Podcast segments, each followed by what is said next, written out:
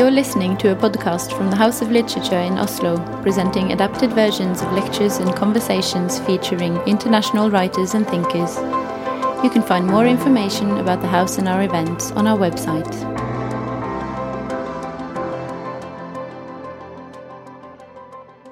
Good evening, and welcome everybody to this meeting with one of the most interesting, one of the most exciting, and often one of the most disturbing of authors in the French language today, Leïla Slimani. Leïla Slimani is French Moroccan. She grew up in Morocco, but moved to France at the age of 17. She studied political science and media studies at the Sciences Po and at the École Supérieure de Commerce de Paris, before she worked as a journalist at Jeune Afrique, where she reported on the Arab Spring in Tunisia, among other things, and was briefly arrested in 2011. She quit her job as a journalist in order to write a novel, but wasn't very satisfied with the attempt. It was never published. In 2013, she was giving, uh, given a fiction writing course as a Christmas present from her family. And of that experience came her first novel, In the Garden of the Ogre, recently published in English under the title Adele. It's a tight, dark story of a woman addicted to sex and intense desire to be an object for men, a story of shame, desire, and lust for destruction. It has been called a modern version of Madame Bovary. But it is her second novel, which is the occasion for the talk tonight. The novel Chanson douce, which is published these days in Norwegian by Cappelen Damm as Vuggesang, in an excellent translation by Thomas Lundbo. Chanson douce, or Vuggesang, did not become a small sensation it became a very big sensation. Leïla Slimani was awarded the Goncourt Prize, the most prestigious literary prize in France. The book is published or will be published in close to 40 countries. The reviews were outstanding. It's a brilliant, horrifying book with its naked open sentence The baby is dead. A few sentences later, we are told the girl was still alive when the help came. What happened? An ambitious young couple hires a nanny for the children. The nanny comes as some miraculous savior, a Mary Poppins character who gives the children and the family all the love and care they could want, with excellent food and clean cupboards as a bonus. But being nanny is as complicated as hiring a nanny, in a position where your love is purchased. For small wages, you will love the children until you are no longer wanted. Your job is to love the children without them loving you more than their parents. The power balance is never stable in a house with a nanny. And a nanny always comes from somewhere. She has a past even if she has no other life. Poverty comes in many versions, and sometimes they come all at once. Leïla Slimani's language is at the same time deceivingly flat and slowly intense. Her style has been compared to Houellebecq. Albert Camus is perhaps more fitting. In Slimani's uh, stories, we can recognize ourselves as strangers in our own life, strangers to those closest to us. In the parents' tragedy, we risk recognizing our worst fears so strongly that we forget the tragedy of the nanny. But we shouldn't. Like a poor version's like a poor woman's version of Medea, who killed the children when Jason left her, the nanny can revenge her life by killing the children when her love is rejected and her life reveals itself as totally empty. By directly confronting difficult subjects, Slimani does not make reading easy. Her latest stories, published in English, tells a rape of a young girl, but it is told through the eyes of the rapist, a young boy. The young boy is presented as almost likable. As Slimani says of her writing in an interview with The New Yorker, I write about the things I'm most afraid of. And like many women, I fear the death of my children. And I fear being raped. Writing allows me to feel a little less afraid. Leïla Slimani is a brilliant author, and to talk with her tonight, we are happy to have Maria Horvei, critic, art historian, and since January 2018 editor of literary magazine Vinduet. Please give them both a very warm welcome. Thank you. Thank you.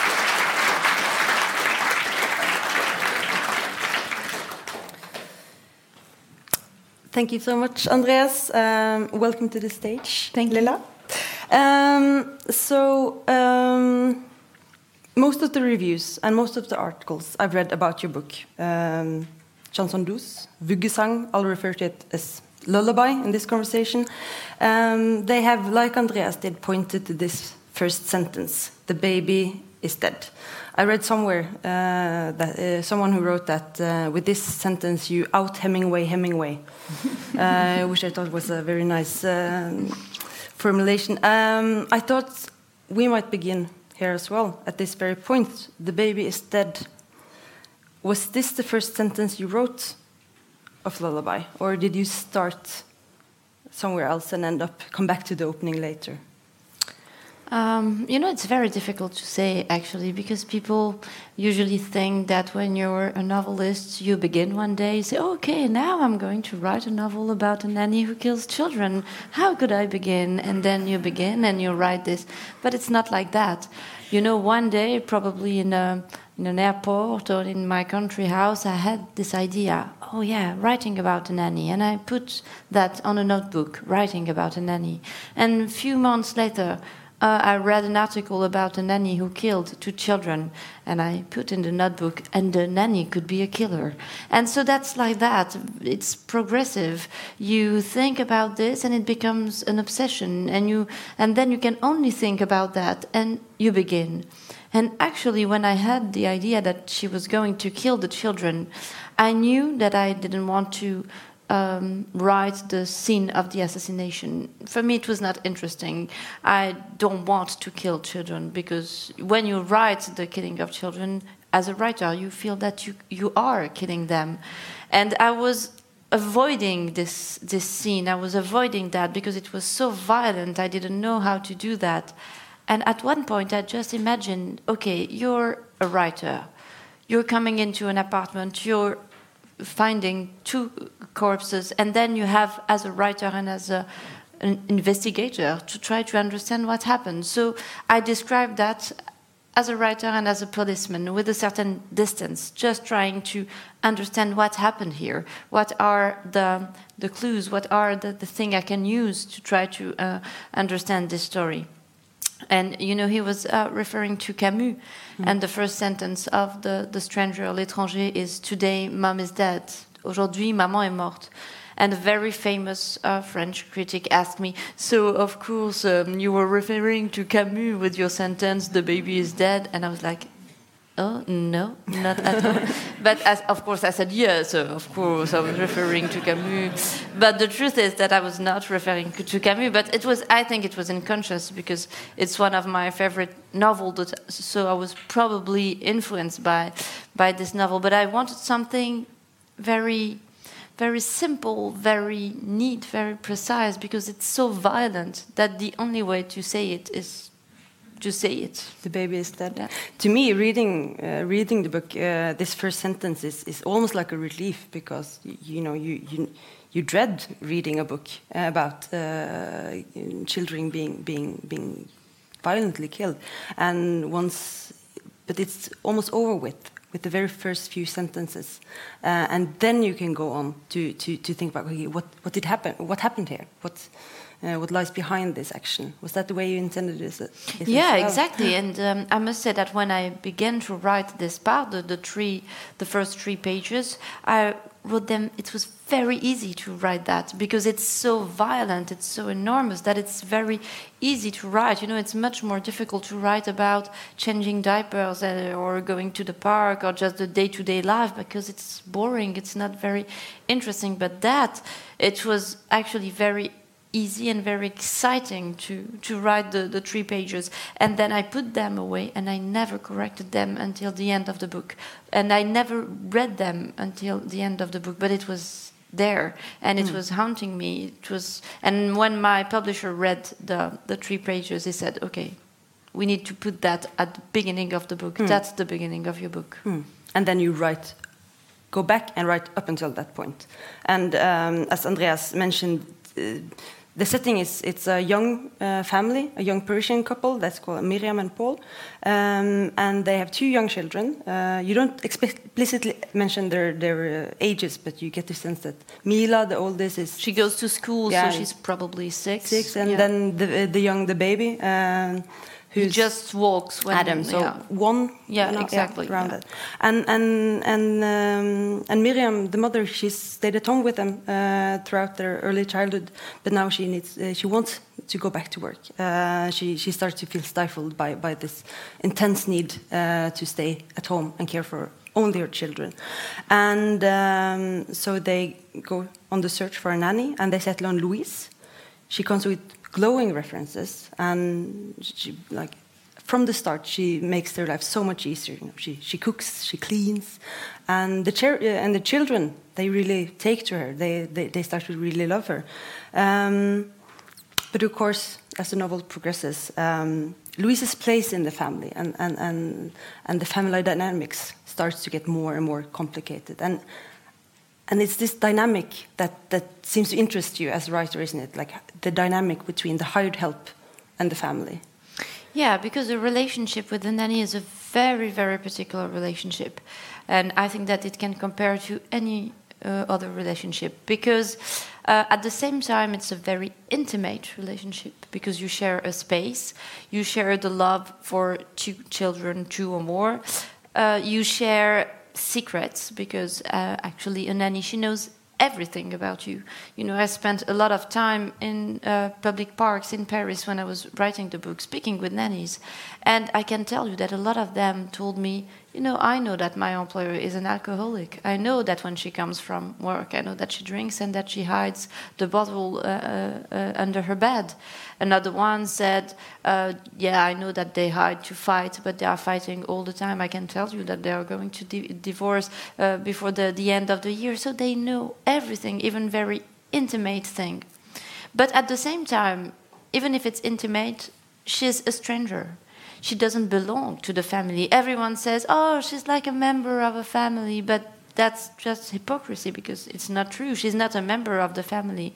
Everyone says, uh, do is uh, as if you were at your home. Uh, it's your home here, but it's not her home.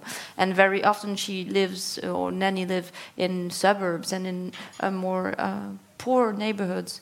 So I wanted to show that it's very ambiguous. You want your children to love her, but not too much. You want uh, her to love your children, but not too much because you want to be the mother and you want to be the one who is the loved and the more loved by by the children. So I wanted to show this very ambiguous relationship and relationship of, of power too. Of course, you have power over your nanny because you're the employer. You're paying her and you're telling her what to do, but she has a great power on you because she takes care of the children. And very often, mothers told me, You know, I, I don't dare telling that or this to my nanny because I'm too afraid that she's maybe going to then harm the children or be not very nice to the children or get revenge on the children. So it's a very, very ambiguous relationship that can be wonderful. And uh, I have some examples in my own own life, but that can be also very violent. Um, one thing I really appreciated uh, in, in, in, in this novel is that going in and, and you know having read this these very first pages, you kind of expect that the rest of the book will be about how this monster lured her way into the family, how like how she hid her monstrosity, um, and she uh, she sec- secured her place within this family. Um, but it's not really like that. No, of course she has monstrous characteristics, but it's not a mask that is pulled away. Uh, It's not. The, it's not the great reveal of the monster behind the. No, there is no premeditation. She's not um, um, calculating what she was going to do. It's more like, um, yeah, this is because of the mechanism of this relationship, of all this hypocrisy, and uh, you know, it's everyone is doing as if this house is like the stage of a theater, and everyone is playing a role, but they never say the truth to to each other. And I think that she uh, at one point she lose her she loses her mind and she doesn't know who she is anymore. And she wants so much so much to belong to something. I think that's the the whole point of the book is that and that's why there there is this quote of dostoevsky at the beginning everyone needs somewhere to to go. We all need a place to belong or a place to go. And if you're just a lonely person who uh, is uh, who no one's waits for, who is nothing to to the society, of course you you can become crazy. And she is so invisible, and I think that uh, the job of a nanny also uh, what is very difficult is that you need to be needed. You want people to to say, "We need you. We need you, Louise. You are so important. Without you, our family can't work." And you need to be needed, to be desired.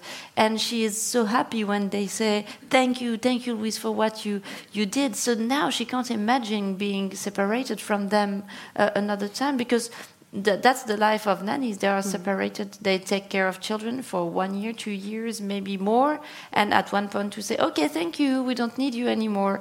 But of course, they got attached to children and to families. And that's very, I think that's very violent, this, this separation. It's like a lot of. Um, uh, your heart is is broken many many many times. Mm. and you know I, I, think that louise she's like a cup a cup that every day you put with a very brutal way on on the table. And one day she she breaks. Mm. and that's why there is no premeditation. It's just that one day it's too much.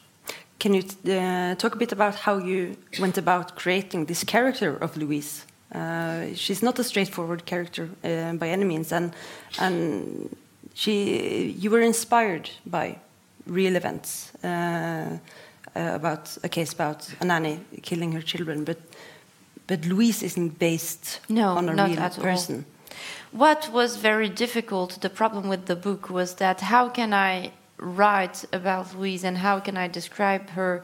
How can I explain her personality if I only describe the day to day life? Because the day to day life of Louise is taking the, the train from the suburb, coming to the apartment, changing diapers, cooking food, and going back home and it's every day the same. So my difficulty, my wonder was how will I describe her? So what I decided to do is to take different point of views on this nanny. She's like, uh, you know, a silhouette, and everyone is seeing her from uh, with a certain distance. So the the neighbor. Uh, her husband, and so that's why you, they, there is uh, there are some flashbacks in, in the book. So at the end of the book, I think that the reader has some pieces of the puzzle but he he doesn't have all the puzzle. And she's still a mystery at the end. And i think that is a very very very important thing. And all the writers i love are writers who think that characters deserve some mystery. I hate the idea that you can understand someone because that's not true. You never understand someone. You never have all the pieces of the, the puzzle of someone. You only have a few, even with people to you know very well, even with people you live with for 20 years or 50 years. I think there is always something that is unreachable in, uh, in a, mm. another person. And that's. Um, what literature is for to say that people are always more complex that people have always, uh, uh, you know, there is a very famous French uh, poet called Mallarmé who says every, every man has a secret in, in, in his heart, in his soul, and if he dies, the secret dies with him because it's something so intimate, so individual. So for me, that's the aim of literature, trying to respect the secret and the mystery of every character. Mm.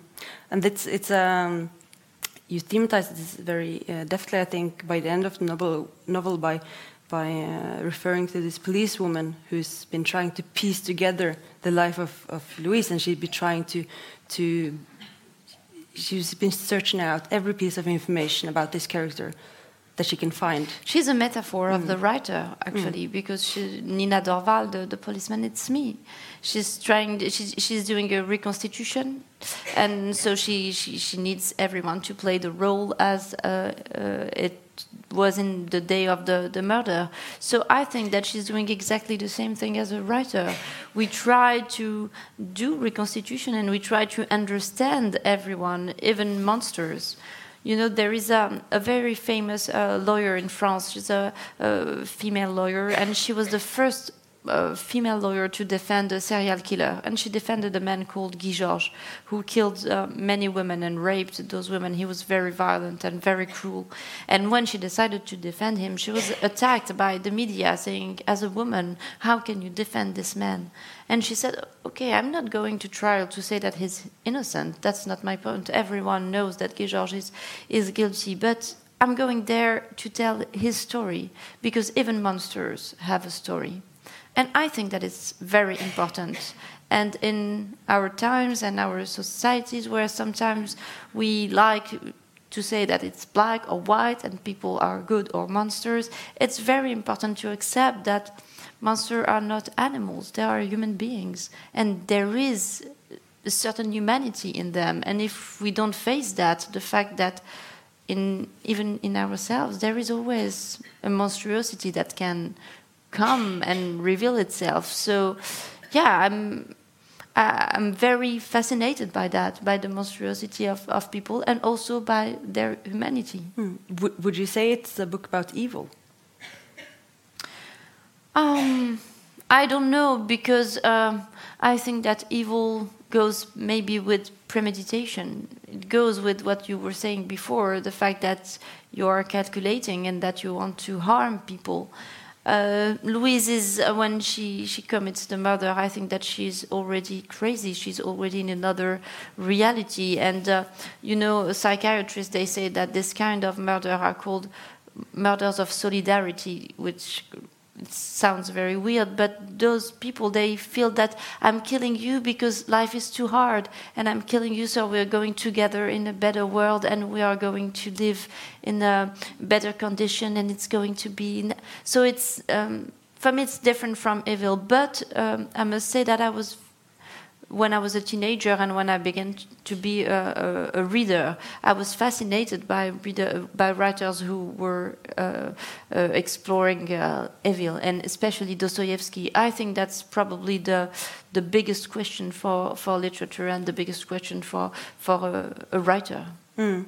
I was um, like on that point about the humanity of evil, and also um, what you said before uh, about how leading up to this this killing. It's, uh, it's a really heartbreaking rendition of how quite like uh, like quite like just before the killings, uh, what she wants the most of everything is that the mother in the family gets pregnant again, so that there's a new baby for her to love and take care of, and and that will make everything nice and it's just uh, yeah she's so desperate. You know it's like when you are so desperate that someone is going to leave you or that you're so desperate that you're going to be alone and she just she thinks that she she can't bear it that it's just impossible that she has to do everything to make this separation impossible. And uh, I think that maybe the definition of madness is when you don't make uh, any difference between reality and fantasy when you think that your dream and reality are, are, the same thing. So at one point she decides, yeah, of course I have the solution. If she has another child, I will stay to take care of the of the children. And that's very sad also because uh, it's very servile, I don't know how to say. She thinks that she can only stay to help and yeah. to be needed and to, to serve. She never thinks that she can have her own life and do something for her. So And as a woman also she, she, she doesn't want her own body to grow another human being. She wants another woman's body to grow yeah, and, uh, the question of the body is very important and it's important in all my books i think that i'm obsessed with with the body. And um, in this book the body of the the children and the vulnerability of the mm. the children you know uh, as a nanny and as a woman who always took care of others because uh, in her past she took care also of old people. She she knows about the vulnerability of the of the bodies bodies of very old women or the bodies of baby and uh, I think that you have a, the feeling a certain vertigo when you are a mother and you take care of children. I remember that the first time I, I look at my child, I felt fear, so mm. much fear, because before feeling love, I felt fear. I think because I, I was like, he needs me so much, and if I'm not here, who is going to take care of him, to feed him, and this vulnerability, this the, the fact that he was so dependent on me was extraordinary this little little body. Mm. but this body that can do anything for himself he can't protect himself. So i think yeah that's um, a vertigo that can also create very weird very weird feelings. Um, your previous book, uh, which hasn't been translated into Norwegian yet, but i have heard it's it's forthcoming, um, and it's also available in English for those of you who, have, who, who doesn't read French. Um, this is not a, bo a book about crime per se. It's about a woman who goes to quite extreme lengths um, in order to experience danger through through violence and, and through sex and.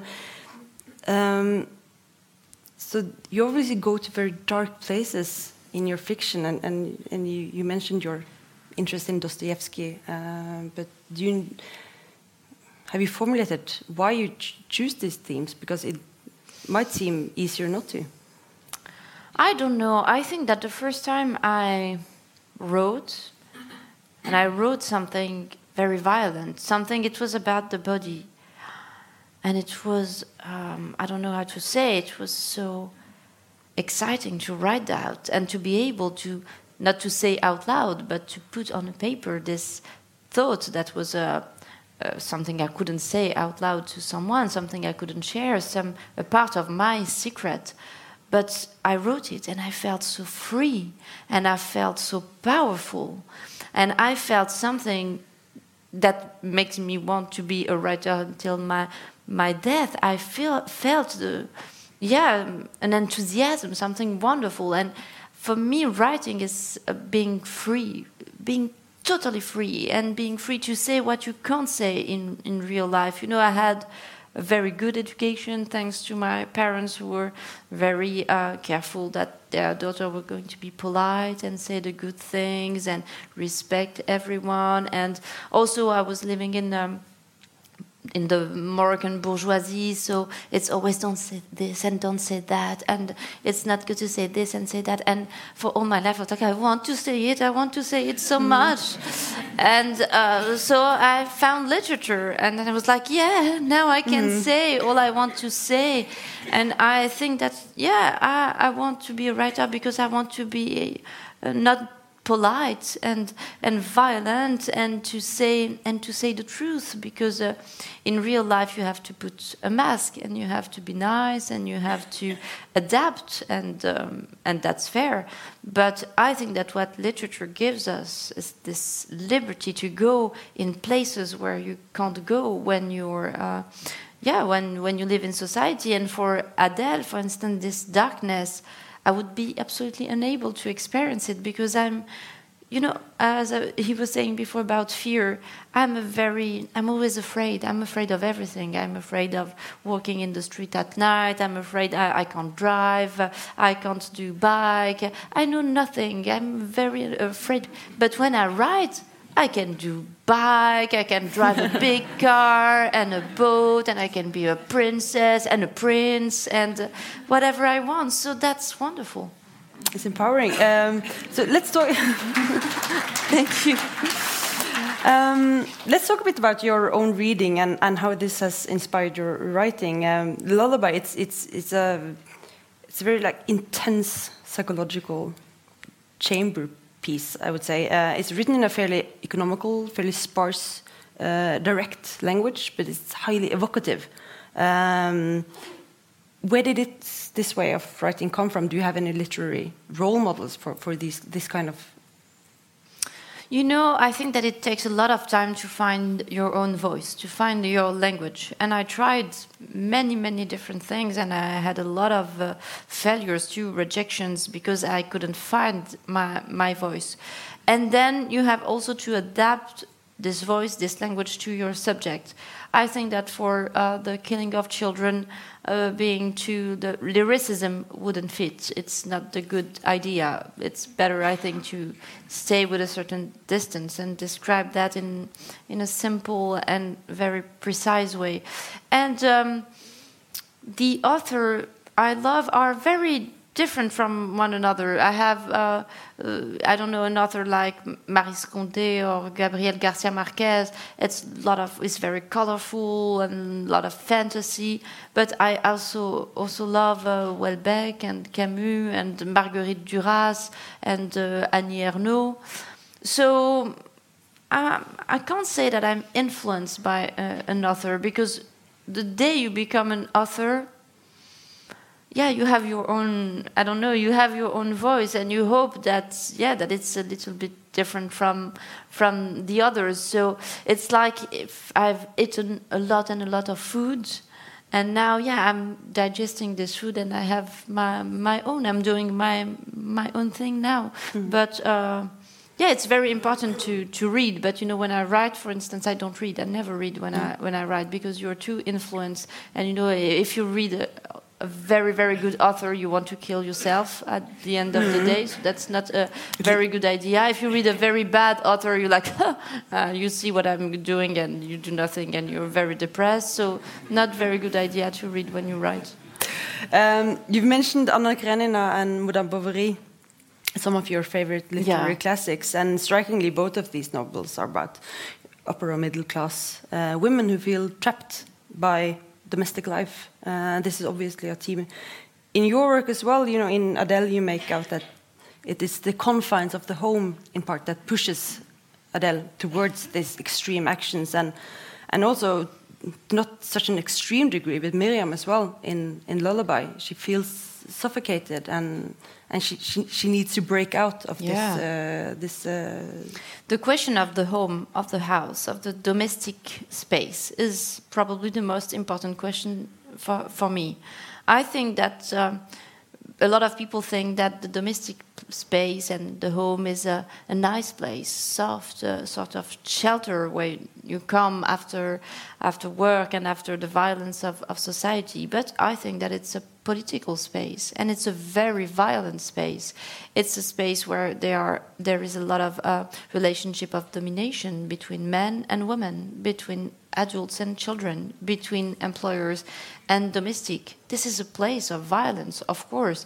If you look at violence between men and, and uh, a husband and wife, violence towards children, incest, pedophilia, all the crimes begin where? In the house, in the home, in the secret of the home. So this this place for me is very very interesting because it's a place of secret it's a place of crime and it's also a place where the question of uh, feminism is very important where is the place of the woman in the house and uh, uh, the more feminist you are and the less the place is only in the kitchen and she mm. can go out. So the, the question of, of the, the, the space for women is very important. I love virginia woolf not only for uh, a place of of, uh, of my own, a room of, uh, a room of uh, one's, one's own, own, but also for another text uh, she wrote called The Angel of the House. It's lovely. It's yeah. really lovely. And she says that the angel of the house, it's the, this fantasy that every woman have, this very nice woman who is always nice to everyone, to her husband, to her children, who will always sacrifice herself and she will give food to everyone. And if there is not enough, she will say, no, no, I'm not hungry, you know. And she will sit on the bad chair and she will always sacrifice herself and of course, when you are a writer, it's impossible to be the angel of the house because at the middle of the afternoon, when your children say, I'm hungry and I want to play, you're like, yes, but I want to write. And so go out of my office. You have to be selfish. Mm. And she says, Virginia Woolf, I killed her. I killed her. And if one day I have to go in front of a, a, judge because I killed the angel of the house, I would say it was for my defense. It was her or me.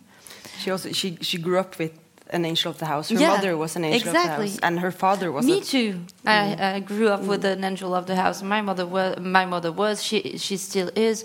So yes, I think it's very very difficult to uh, for a woman to find her place in the house and to say my place is not only to take care of you and i need a place of my own and i need also to go out because i feel something sometimes i feel trapped.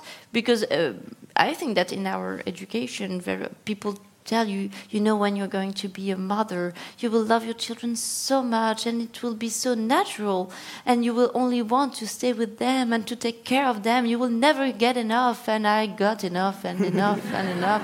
And and then I was conscious of the fact that it's very difficult to say that in front of people because they look at you like, oh, poor children. They have this, uh, yeah, she's not an angel of the house at all. So, yeah, I think that this domestic space is very, very important in terms of, of politics and of literature also. Mm. And you also like like both Tolstoy and Flaubert uh, does she, uh, do that you it seems that the home is a place of isolation where one gets lonely, you know, and, and, and, and both Myriam in parts and also, but Louise especially, she's very, very lonely. Yeah, and you know when you take care of little children, you feel that when you because you're not in the same rhythm as other people who uh, get uh, early, get up early in the morning, go to work, uh, and speak with other adults, and mm. come back home, and they are tired, and you are all day long in an apartment with a child. And when it's winter you don't want to go out because you don't want the child to to get sick. And sometimes yeah you you get a little bit mad and you look outside like a prisoner who wants to yeah just to have a walk and to speak with adults of something else than diaper and puree and mm. those those kind of uh, of thing. And i think that a, a, writer can understand that you know because uh, during the afternoon, like every writer, I have a walk in, in the street, and sometimes I'm like, what are doing? What are people doing in apartments in the middle of the afternoon? And so I'm always looking, so you can see old people, mainly old people or children, people who are not productive, who are not working, who doesn't uh, make money. In, mm. And in our society, your values comes with making money and children and old people they are like in the margins of mm. of society and um, as a writer so as someone who doesn't have an office and doesn't have uh, i like to live with those people the invisible the, the margin of societies I have to ask: Have you have you read Ibsen, A Doll's House? Yes, yeah. of course. It and the rings. Uh, yeah, yeah, and in yeah. yeah, and it's a very important book for me. And in my next novel, there is a lot, a lot of things about Ibsen. Mm? Yeah, yeah, really? Can you, can tell no, us more? It's also a book uh, that takes place in the house, and it's also the, the story of a of a couple. And she, the woman, she has the feeling that she went from her father to the from the hands of her father to the hands of her husband, and then she became a mother, and that she never had a moment in her life where she was only her, the woman of no one, not a mother, not a daughter, not a wife. So there are some quotes of, of Ibsen, and she's obsessed with the with this book. That's I, I'm my like one fight with A Doll's House is that it's written because the hard thing Nora does is not leaving her husband really; it's leaving her children. Yeah, but it's written by a man, so I, I, don't trust that Ibsen truly knew what he put Nora through. I, I, can't trust the fact that he actually knows what it costs for a mother to leave her children. Yeah, so I'm, I'm happy that but you know, it's very interesting hand. because in my first book, at the end of the, my first book, you don't really know if the woman is going to come back to her house and to uh, live with her husband and her son again, or if she got crazy and got to get suicide. Or and what was really, really surprising and fascinating for me is that everyone was saying, "But." She can't leave her child. That's impossible. A woman will never abandon her child. And I was like, why would you say that? Yes, maybe she would. But for them, it was the worst, the worst thing, and it was impossible. And I remember that when I was living in Morocco, one day I met someone from the Spanish consulate. And he told me, you know, we hire a lot of uh, women to go to Spain for six months to work in the fields uh, for uh, strawberries. And he said, but we only hire women who are mothers because we know that if they live their children at in Morocco, they will come back and they will not try to flee. Hmm. That that's very cruel at the same time to have this kind of of thinking. You touch upon the same theme in in in, uh, in Lullaby, where uh, when they they go through these interviews, uh, the couple interview prospective nannies, uh, and they get this tip from a friend that you should, if they have children of their own, it's better if they're in their homeland.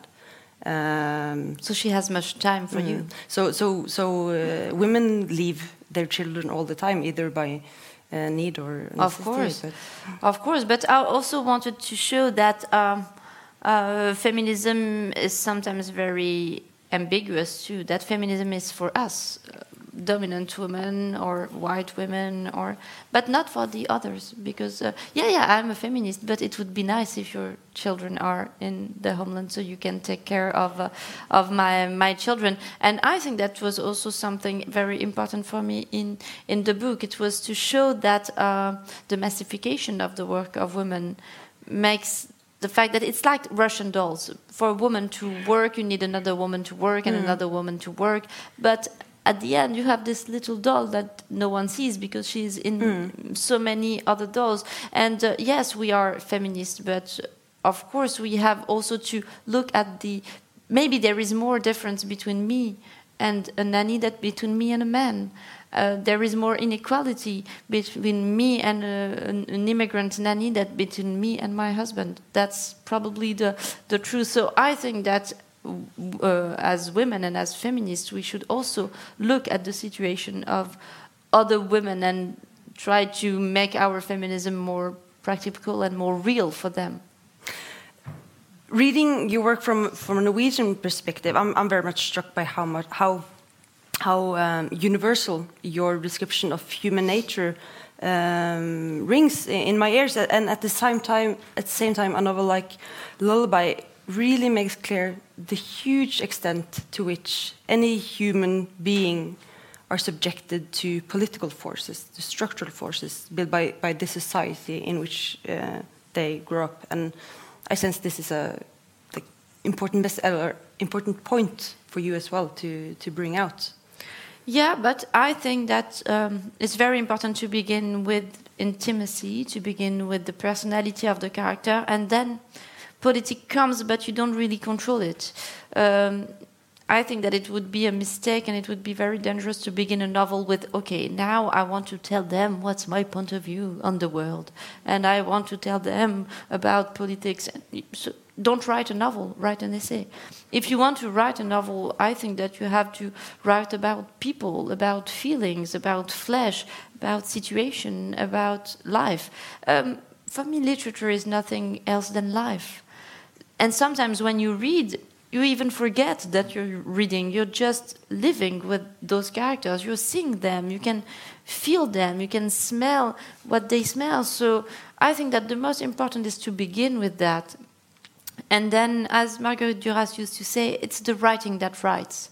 The more you write, and the more things occurs, and you don't really control that. And that's what I was saying at the beginning. I'm, so sometimes I'm really sorry to disappoint you, but we don't control anything. And uh, when writers say, "I do this," the truth is that in majority of, of cases we don't really control.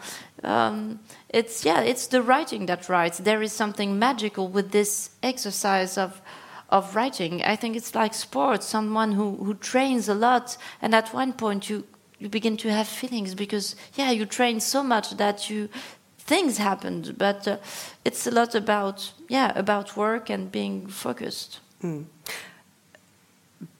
But in your in your work, uh, through this process, you, you touch about uh, about themes that are clearly politically loaded themes, and and also what's uh, so excellent that as you as you pointed to earlier, you reference how well the private is political, motherhood is polit- political, family home is is political. It's a political space. Uh, but do you consider yourself a political writer? Would you say that? You know, I think that writing is political. When people say, Are you an écrivain engagé, as we say in French, when you decide to spend your whole life uh, in an office writing, reading, yeah, it's a commitment. It's a commitment for life. Um, I don't know if it's a political commitment, but it's a commitment. And uh, it's a commitment to to literature and to a certain truth, to a certain. You have to be sincere because it's impossible to be a writer if you're not sincere. It's uh, impossible to lie, I think. So yeah, it's a commitment, and in a certain way, it's political. You've also taken on uh, official uh, political duties. You you function as an ambassador for francophone uh, francophone affairs. And that's why I speak English here. Yes. um, thank you uh, for the French government, uh, Emmanuel Macron. Um, can you tell us about uh, just perhaps uh, quickly just tell us about what's what's francophone what what is francophone literature? What is uh, what are francophone affairs, and what made you take on this role? Um, so francophone literature, I would define it in a very simple way. It's literature written in French, and I think that it's very important to get away from all the ideological uh, meanings that came with this francophone word. Because it, uh, because it got connotation to yeah, colonialism. colonialist mm. connotation and the connotation also of what we call France-Afrique, so the rela- very um, strange relationship between France and and uh, Africa for many many many years. Um, I decided to say yes for many reasons. The first one was that um, I was born in, in Morocco, and Morocco is a plurilingual country. The truth is that it's plurilingual. So we speak Arabic, we speak Darija, which is the Arabic we speak in the street, we speak French, Spanish, and a lot of Berberian uh, languages. When you are born Moroccan, you speak a lot of languages. That's like that. And actually, France is the only francophone country where you speak only one language, French. In mm. all other countries, in Switzerland, in Canada, in Haiti, in Senegal, we speak multiple languages.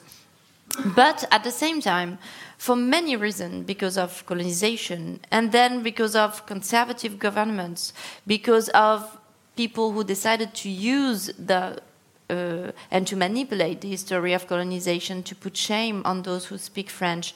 The question of French language became more and more um, complicated, and there was a sort of ambiguity. And the truth is that in countries like Morocco and in many countries, French language is associated to the elite, to the bourgeoisie. You speak French because you belong to uh, the, the higher class, uh, social class. But I want to fight against that because I want to fight against people who were telling me, "Oh, you speak French, so you're not a good Moroccan." So I'm like, uh, I, uh, and I want also to fight against people who, in France, when the government decided at one point that maybe we could teach Arabic in, in school, who said, "Ah, oh, no, we shouldn't, uh, we shouldn't teach Arabic because people are going to become Islamists." so I think that the ideologization of languages are very, very dangerous. When you begin to say that speaking a languages make you uh, a traitor, mm. that if you like uh, uh, this language, you're not a good person. You're uh, you're a traitor to your culture. That you're supposed to speak one language, to read one book, to have only this religion, and to act like that. And I hate that. And I think that. Um, learning language. And I defend French, but the truth is, I defend plurilingualism. I, defend the fact that we should speak a lot of languages. And um, I think the more language we speak, the more human we are. We learn so much by by languages, and I think also that it's the future. The future of humanity is to speak many languages. And what I love when I go to to Africa, and I was. Uh, it was just yesterday. I was with the different representative of all those countries. We were 84 people from Africa, from Haiti, from Canada, from people from uh, of every color, every type, whatever you want, and we were all speaking French, and we were making um, jokes and laughing. And one was telling me about a, a book he read, literature of, of his country. So I think it's very, very important to stop being in ideology and just trying to use language as a link to make people speak together, to make people laugh together, to make people travel, read. So I think it's a, a, tool for culture and a tool for universality. And we should stop saying, no, I speak my language, you speak yours, and that's okay like that. There's um, uh, Stefan Zweig, the, the, the, Austrian writer, he writes, I think there's a really beautiful passage in his book, uh, The World of Yesterday, yeah. uh, where he, he it's, it's at the beginning of the World War One, uh, and all of a sudden you're not supposed to talk to French writers anymore and he's not supposed to and he writes a letter to them and he yeah. say oh my friends we we can't be friends anymore but you will see in mm. and and his point is that once we start letting ideology guide our conversation with real human beings, then of course the war is lost, the, or the the violence has won. Um, yeah, of course, and I think also that now we must accept this diversity because of history, because of a lot of things. A country like Morocco, a country like France, we are countries of diversity. We speak many languages, we have different faces, different types, and that's all right. That's a good thing, and we should uh, defend that. So and assume that and defend it. Mm -hmm. um, are you at all wary that having an official political role uh, can uh, intrude upon your artistic voice or artistic freedom, or, or perhaps rather, you know, the way you are read, uh, if you are read in through a political lens? No, because it's not a political role. You know, I'm a, a diplomat, so I, work for an international organization. I don't wor work uh, for the French government. I'm an ambassador in, inside of an international organization of francophonie. So it's very, uh, I don't know how to say. It's not very political. It's um, yeah, it's a, a, role of diplomat, and I try to promote and to to defend uh, yeah French culture and French language. So I I think that for a writer, it's not illogical to defend his language.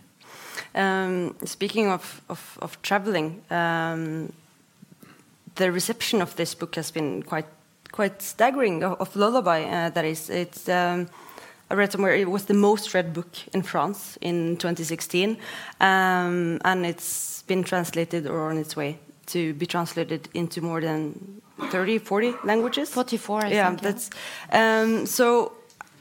I'm guessing that the amount of not only of and and it's the kind of book that after you read it, you wanted to speak to someone about it because you want to discuss um, what it says, and um, so the amount not only of critical response but readers' response you have gotten must be quite staggering, and I can't even begin to imagine how many conversations like this uh, you've had in the last couple of years. But um, is it possible to pick out any specific threads um, in this response. Uh, I'm thinking especially of the reader's response. Uh, what have they responded most readily to? You know, one day I was with an audience like that, and I said that I couldn't do bike. And a few days after, I received a letter of a man saying, "I'm going to learn to you how to do bike. You really need to know." So, okay, so first you have to buy a bike, and then you put yourself. And he so, so sometimes, yeah, very often the letters you receive are letters from crazy people. The truth is, mm. so I have a lot of letters from crazy people, very crazy people, and uh, no, but I think that maybe the most uh, wonderful, no, I wouldn't say wonderful, but um, moving reaction were from nannies, because those women who feel they are invisible, even if the nanny is a very classical character in literature. Mm, there have always been nannies in literature since the, the uh, théâtre antique, since mm. a very long time. But um, a nanny told me, you know, I was a nanny for many, many years in, in, in Lyon, in France. And she said one day I quitted. And I say, I need to go because I'm going to do something really wrong.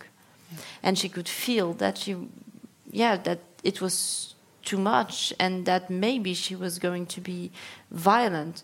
And I remember her, her and I was very I was like, thank you for telling me that. So sometimes you, you don't know what to say because people are telling you very intimate thing. And I think that the most common reaction was also from women saying, I wouldn't dare say what you wrote, but that's true that when I was taking care of my babies at the beginning, I wanted sometimes to kill myself and just to open the window and to jump because I was so lonely and so tired, and I felt that no one would understand me.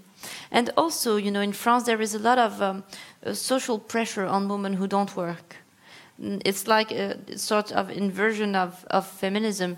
And when a woman say, oh, "What do you do for life?" and she says, "Oh, no, I'm at home and take care of my children," everyone is turning like, "Okay, not interesting." And um, women who don't work, a lot of them told me that, yeah, that can be very violent because people don't really respect their choice mm. to take care of uh, of the of the children. And um, in Brazil, it was very interesting because it was another way to to read the book, and a very fancy woman in Sao Paulo said, "Ah, "You're completely right. Nannies are terrible. I hate them." They're the like, worst. "No, that was not my point." Um, I'm, I'm, I, I, I think that uh, uh, what you said about you know the pressure of, of getting back to work is something that would resonate uh, very well to Norwegian and Scandinavian audience as well because you know in, in, in Norway it's like I think 90% of all children go to kindergarten from like they're one years old until they start school. So there's the, the market for nannies are very limited in Norway. There are few au pairs and, and stuff. But but you do have uh, that this, the, if then women choose not to put their children in, in Yeah. kindergarten, they are uh, people get suspicious. You know, what is it? Do you want to? And in Eastern Europe, when I was in Prague, for instance, it's, the, it's different. They, people were saying me, it's very bad to take someone to take care of children because I, I watched on the on the TV. They said a psychologist said that if you give your children to a stranger, he's going to be to have a mental illness. After I was like, oh, so my children they are not in a good position.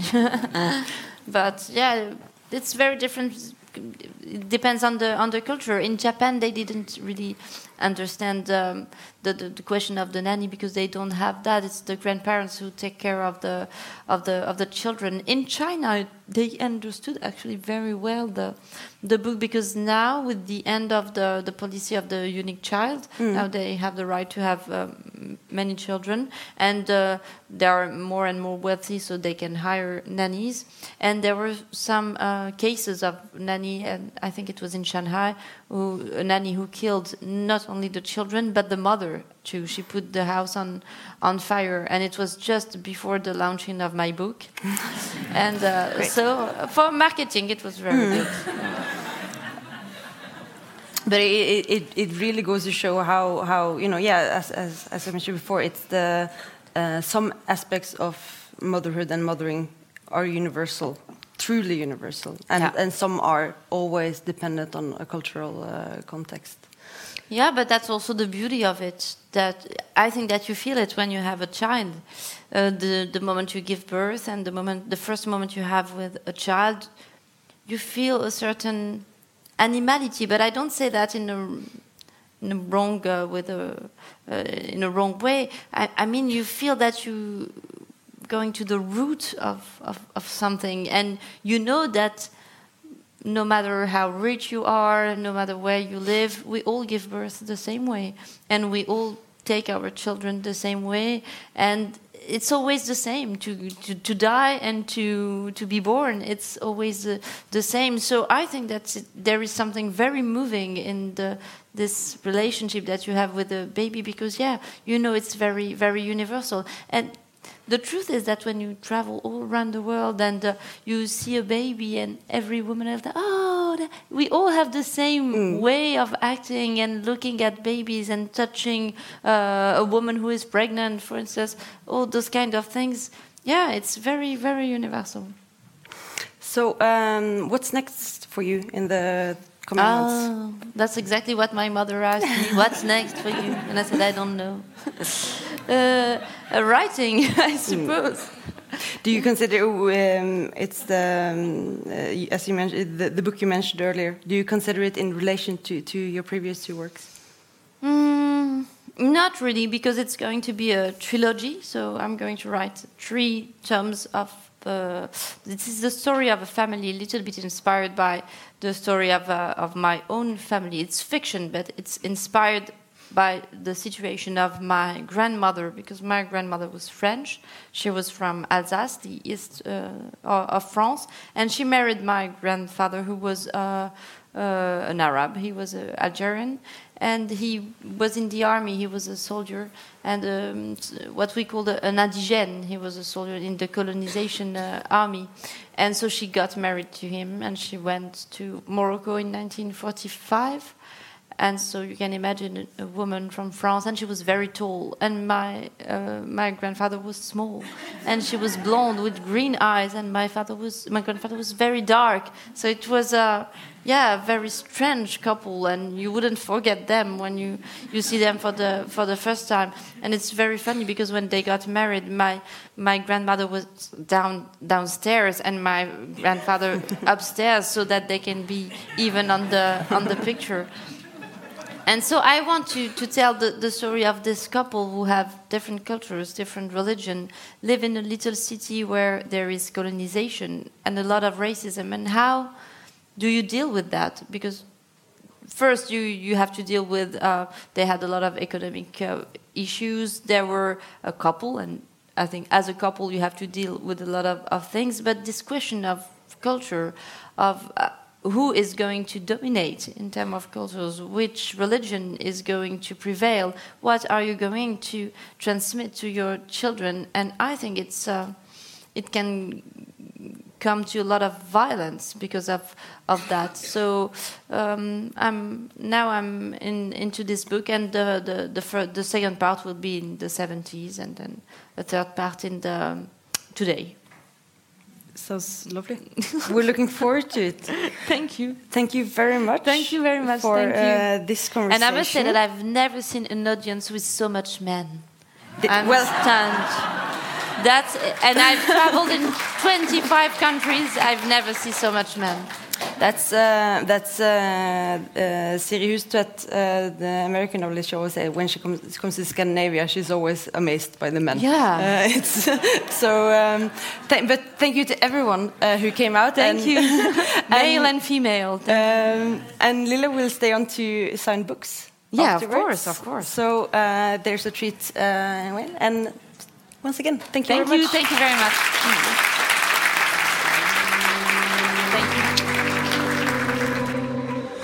You've been listening to a podcast from the House of Literature in Oslo, presenting adapted versions of lectures and conversations featuring international writers and thinkers. You can find more episodes and subscribe to our podcast on iTunes, SoundCloud, and our website. The music is by Apotek.